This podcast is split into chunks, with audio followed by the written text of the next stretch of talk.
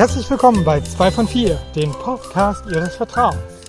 Heute moderiert von Felix. Ähm, Nummer 1, weil Nummer 4, Camille, heute leider nicht da sein kann. Da liegt gerade der Fokus, die Aufmerksamkeit und die Energie an ja, anderen Bereichen, in anderen Themen. Und ähm, manchmal ist das Leben drumherum halt so stressig und nimmt einen so in, in Anspruch, dass man ja, gegebenen Commitments einfach ein bisschen zurückstellen stellen muss. Und deswegen ist es cool, wenn man dann ein soziales Umfeld hat, das damit halt gut klarkommt. Genau, umso mehr freue ich mich auf nächste Woche, wenn wir dann die nächste Folge aufnehmen können und ich wieder jemanden zum Quatschen habe. Und so, apropos Quatschen, jetzt kommen wir zum eigentlichen Thema. Normalerweise versuche ich Rollenspielthemen irgendwie so ein bisschen zurückzustellen, weil ich das Gefühl habe, sonst würde ich den Podcast damit überschwemmen. Heute allerdings möchte ich gerne über die eine Rollenspielkampagne reden, die mir richtig, richtig viel Spaß gemacht hat. Vielleicht die beste, die ich je geleitet habe oder gespielt oder teilnehmen durfte. Ich glaube, teilnehmen ist der richtige Begriff. Obwohl ich der Spielleiter war, ähm, war ich auch halt einfach ein Teilnehmer und durfte halt ähm, ja, das Ganze miterleben. Genau. Gespielt haben wir damals, vor ich glaube neun Jahren, in Frankreich mit einer relativ großen Gruppe. Die Spieler sind durchgewechselt. Zu Höchstzeiten waren wir neun Leute am Tisch. Jüngster sechs oder jüngste und ältester 19, 19, 20, so die Kante. Und das System, was wir gespielt haben, war Midgard, das älteste deutsche Rollenspiel, neben DSA, glaube ich. Und es ist relativ kompliziert gewesen, damals für mich als unerfahrenen Spielleiter. Die Spieler haben alle unterschiedliche Charaktere gespielt, von Zwergen, Elben, Assassinen, ähm, Menschen und haben, ja, es war fantastisch, weil die Spieler selber sich dann ähm, wirklich mit dem Charakternamen angesprochen haben. Über den ganzen Sommer entlang, teilweise auch außerhalb des Rollenspiels. Was eine schöne, ja, immersive, eintauchende Atmosphäre gemacht hat. Genau. Jeder Spieler hat sich einen Charakter erstellt und ich habe mir etwa zwei Stunden lang Zeit genommen für diesen Charakter. Es gab eine äh, grobe Hintergrundinfo über den Charakter, eine Background-Story würde man das sagen. Ähm, die ganzen Statistiken, die ganzen Skills, all das, das ganze Equipment, was gekauft wurde. Es hat alles viel Zeit in Anspruch genommen und ich habe halt jedem Spieler so die Grundzüge des Rollenspiels erklärt. Während der Charakterschaffung. Das war ziemlich intensiv. Ähm, aber nachdem wir alle die Charaktere fertig hatten, konnten wir dann auch ziemlich ja, schnell und einfach spielen. Und hatten wirklich den ganzen Sommer Zeit. Wir haben teilweise sieben, acht Stunden am Tag gespielt. Die Eltern drumherum haben ihr Ding gemacht, Essen gemacht, sich teilweise gestritten. Davon haben wir ehrlich gesagt nicht so viel mitbekommen. Wir waren halt in dieser Welt drin. Genau, wenn ich daran zurückdenke, wird mir richtig warm am Herzen. Ich denke super gerne daran zurück. Es war eine epische Geschichte. Die Spieler fingen damals an in Minas Tirithos, Mittelerde, ähm, aufzubrechen, um einen, ja, ich glaube den Arkenstein oder einen elbischen Stein aus dem Berg von Smaug, den puh, Lonely Mountain, einsamen Berg, rauszuklauen. Äh, das ganze Setting spielt ein paar Jahrtausende nach der Ringe. Das heißt, es hat sich ziemlich viel verändert und auch Gandalf hätte uns nicht über den Weg laufen können. Genau, und die, den ganzen Sommer lang ging es halt dann darum, dass die Spielercharaktere, dass die Charaktere aufgebrochen sind, Abenteuer erlebt haben auf dem Weg zu diesem einsamen Berg und Richtung Ende des Sommers ihn auch tatsächlich und endlich erreicht haben. Total erschöpft, aber teilweise auch hochgelevelt. Und dort gab es dann einen klassischen Dungeon eigentlich, den ich damals aufgezeichnet und aufgemalt habe. Mit ziemlich vielen oder kleineren Rätseln, wo man dann verschiedene Heizsysteme aktivieren musste, Lichter ähm, verrücken, damit man ähm, ja, Sachen sehen und finden kann. Und äh, den Aufzug dann hoch zu diesem endlich Ziel der Reise, diesen Stein zu kriegen. Mhm, wo es dann einen großen epischen Endkampf mit einem Troll gab, der hm, die Leute ganz schön äh, zerschlagen hat. Und der letzte endgültige Rettungsschlag hat tatsächlich die Droidin bzw. Heilerin Mia, glaube ich, gespielt von meiner Schwester Pauline, Nummer 2, gegeben. Sie wollte eigentlich rüberrennen zu einem Gefallenen und ähm, hat nur en passant mit ihrem Dolch, glaube ich, auf diesen Troll eingeprügelt und dieser ist dann darauf gestorben. Danach ist die Gruppe in den Düsterwald und ähm, ist den arroganten Elbenkönig begegnet. Da gab es dann Verhandlungen, die gescheitert waren sind.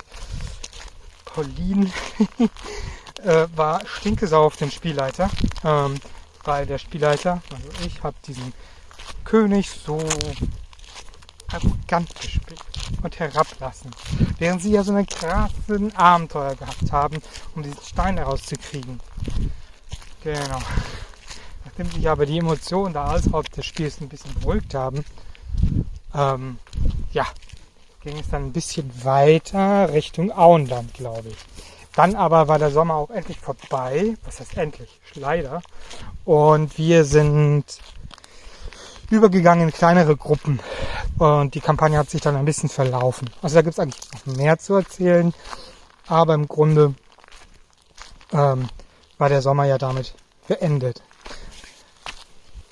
Ich habe überlegt, was diese Kampagne zu so einer großartigen Kampagne gemacht hat. Und warum ich so gerne daran zurückdenke. Und wir bis heute noch davon erzählen. Das Interessante ist, ähm, jeder Spieler erzählt andere Geschichten von dieser Kampagne und erinnert sich an andere Details. Und alle sind aber mit starken Emotionen verknüpft. Zum Beispiel gab es mal einen Roger-Angriff oder der Assassine, der über die Decker gesprungen ist. An Sachen, die ich mich teilweise gar nicht mehr erinnern konnte. Und ich glaube, das ist der Schlüssel diese Emotionen, die, ich, die wir damals so erlebt haben, diese, ich hoffe, die Aufnahme wurde jetzt nicht unterbrochen. Also der Schlüssel ist, glaube ich, oder sind die Emotionen, die wir damals erlebt haben. Die waren sehr, sehr intensiv und ähm, das, diese werden immer noch abgerufen nach so langer Zeit, nach, ich glaube, über zehn Jahren. Und ähm,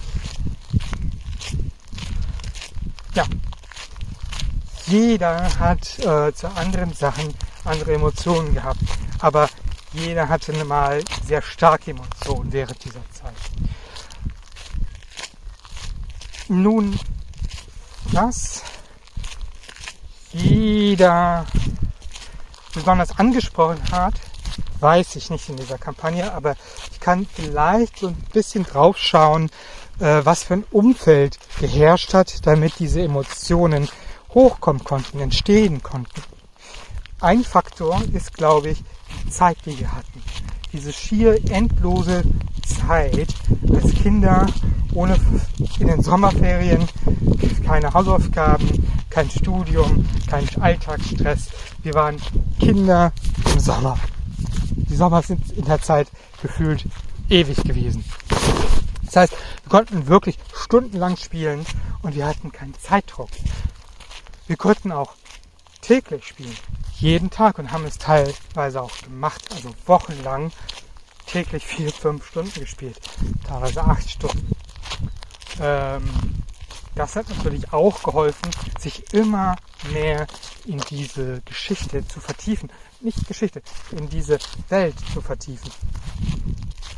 Ähm, das heißt, dieses, diese ganzen Assoziationen, die, Interaktion, die Interaktionen mit den anderen Spielercharakteren, die wurden immer stärker.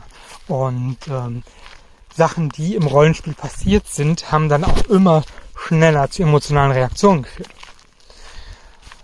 Ein anderer Faktor, der glaube ich wichtig war, ein anderer Faktor, der wahrscheinlich wichtig war, war, dass die Welt bekannt war. Den meisten Spielern zumindest. Das heißt, man musste nicht allzu viel Aufwand betreiben, um die Geschichte dieser Welt den Spielern näher zu bringen. Ähm, das heißt, man wusste, okay, Herr der Ringe, so, das ist die Baseline. Und alles, was dann erzählt wurde, ist die Abweichung davon. Das heißt, alles Weirde, alles Komische, ein Orga, der auftaucht oder ein neuer König, ähm, war etwas, was Aufmerksamkeit auch verlangt hat, weil es abwich von dem Bekannten. Und deswegen konnte man viel mehr Kraft, Energie, erzählerischen Aufwand auf dieses Neue lenken, das ja dann die Spieler tatsächlich betroffen hat. Ja, was mir konkret gefallen hat oder Emotionen aus, ausgelöst hat, war dieser Zusammenhalt der Spieler. Diese eine Quest, die sie hatten, sie hatten wirklich ein konkretes Ziel. Sie hatten ein gemeinsames Ziel, obwohl jeder individuell selber auch eine eigene Agenda hatte, eine eigene Background und ein eigenes Verhalten. Aber sie wollten halt alle diesen Stein aus, dieser, aus diesem Berg holen. Woran ich mich nicht erinnern kann, ist, dass ich irgendwelche Zufallstabellen verwendet habe. Habe ich nicht.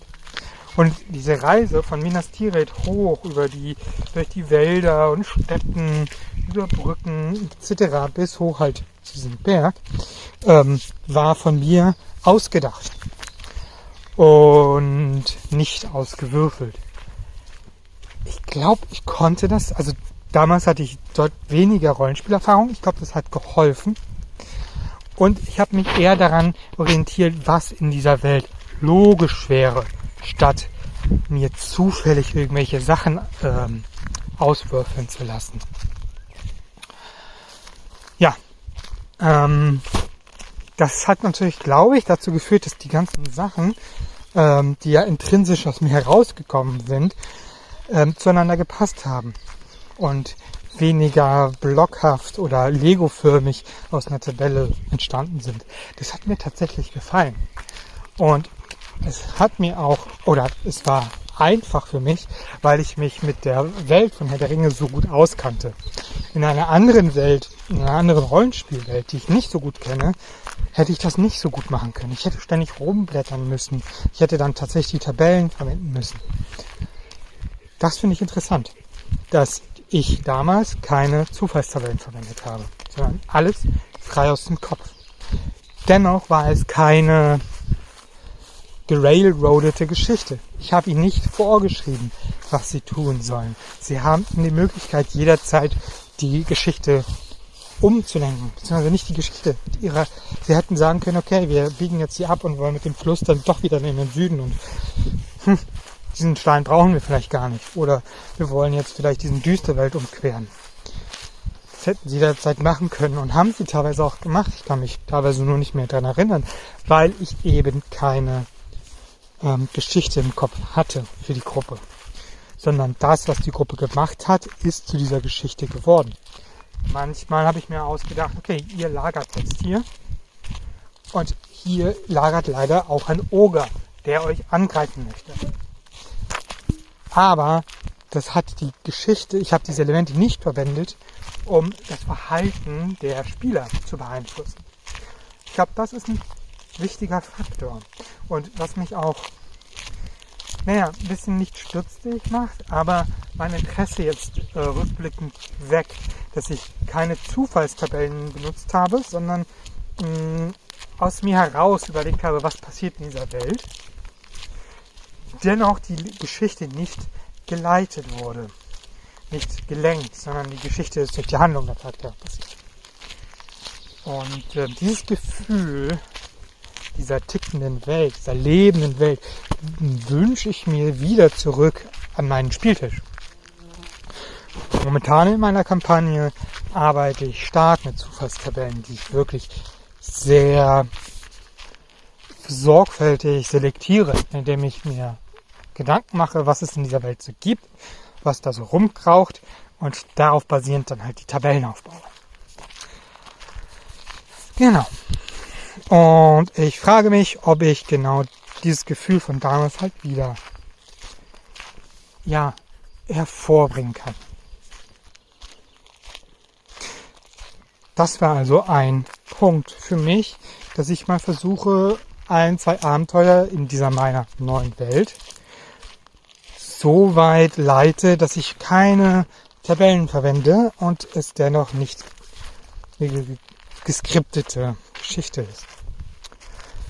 Als zweiten Punkt möchte ich meine Spieler mal fragen, was sie denn am meisten emotional bewegt hat, was sie am tollsten fanden.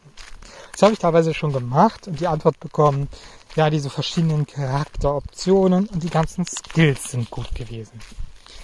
Ich kann mich allerdings nicht erinnern, dass die tatsächlich damals wirklich verwendet worden sind.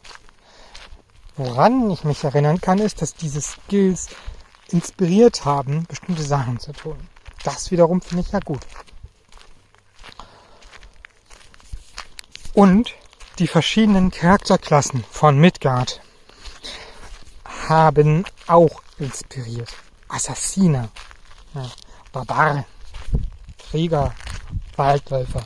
Es gibt eine schier Unmenge an Charakterklassen oder ja, Optionen die waren damals oder sind immer noch auf die, auf die Welt Midgard ausgelegt. Ja, die Barbaren kommen dann aus verschiedenen Regionen der Welt.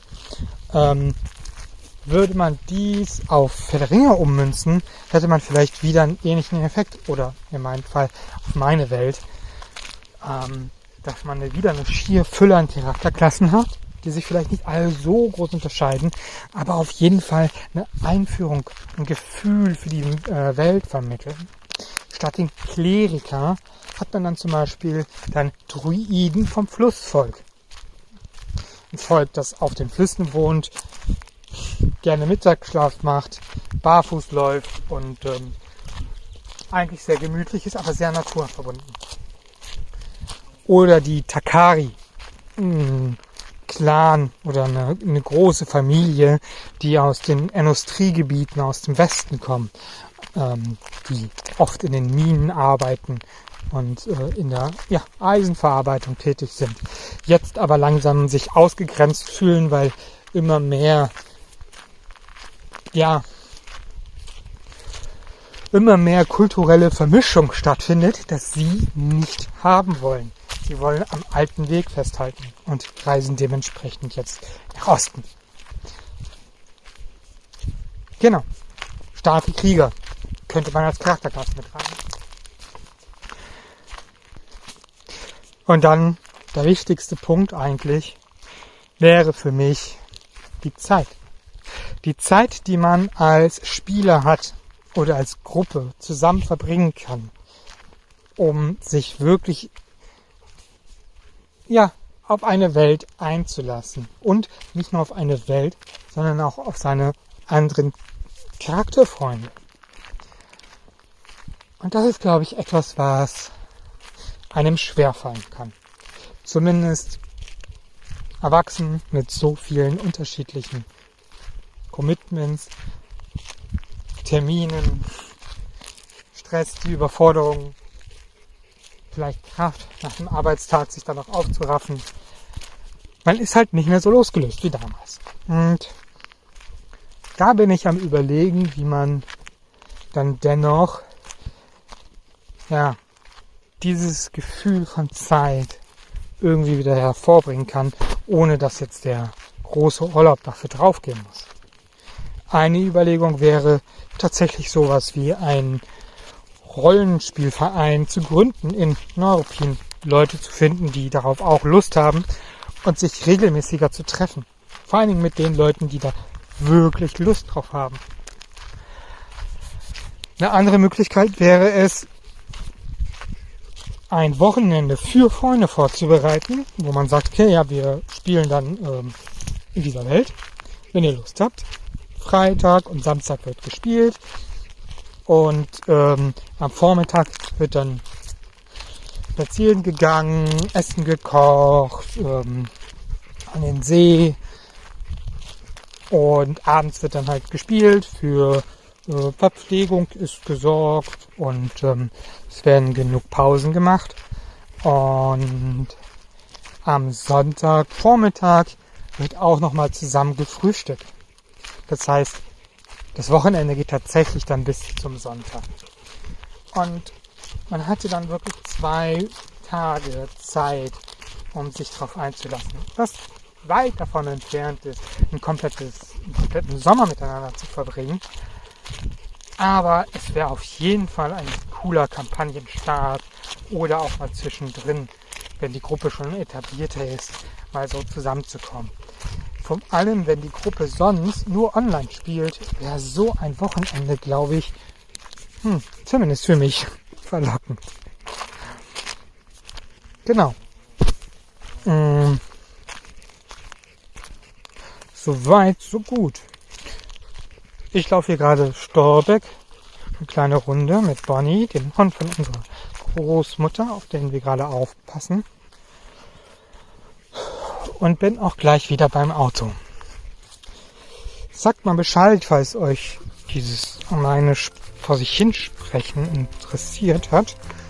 Ansonsten freue ich mich schon riesig auf meine Schwester und wenn sie hoffentlich entspannter sich mit mir hinsetzen kann und wir gemeinsam wieder über, was war das? Zeitreisen und Himbeereis sprechen können.